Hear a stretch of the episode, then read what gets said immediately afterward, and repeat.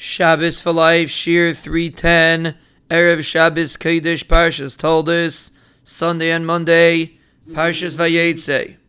Rav Shimshon Pincus Zatzal says in a fascinating understanding in what we say Friday night when we sing Tzeischem L'Shalom.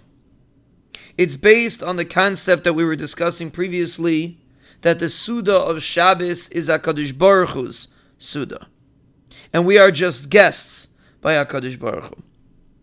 And he explains, why do we sing Tzeischem L'Shalom? It seems to be a Pella. Why are we sending the Malachim away? And he says there are many explanations in this. But he says that the Pasuk describes the Avodah of the Kohen Gadol on Yom Kippurim. And the Pasuk says, V'chol Adam lo yiyeh ba'oyel moyed lechaper b'kodesh. Nobody should be in the oil mayed when the Kohen Gadol comes in. And Chazal say in the Medrash that even Malachim were not allowed to be in the oil mayed when the Kohen Gadol comes in to do the Avodah. Because in a place where there's Hashras Hashchina, even the Malachim are not invited. Only the Kohen. He said that's what goes on on Shabbos. The Malachim bring a person home, like Chazal say, and he's about to start his Suda. At that time, he tells the Malachim, Tzeischem Shalom. Now is the Ribono Shel Olam Suda. Now is the time of Hashras Hashchina. And therefore, you don't belong here. It's only for Klal Yisrael.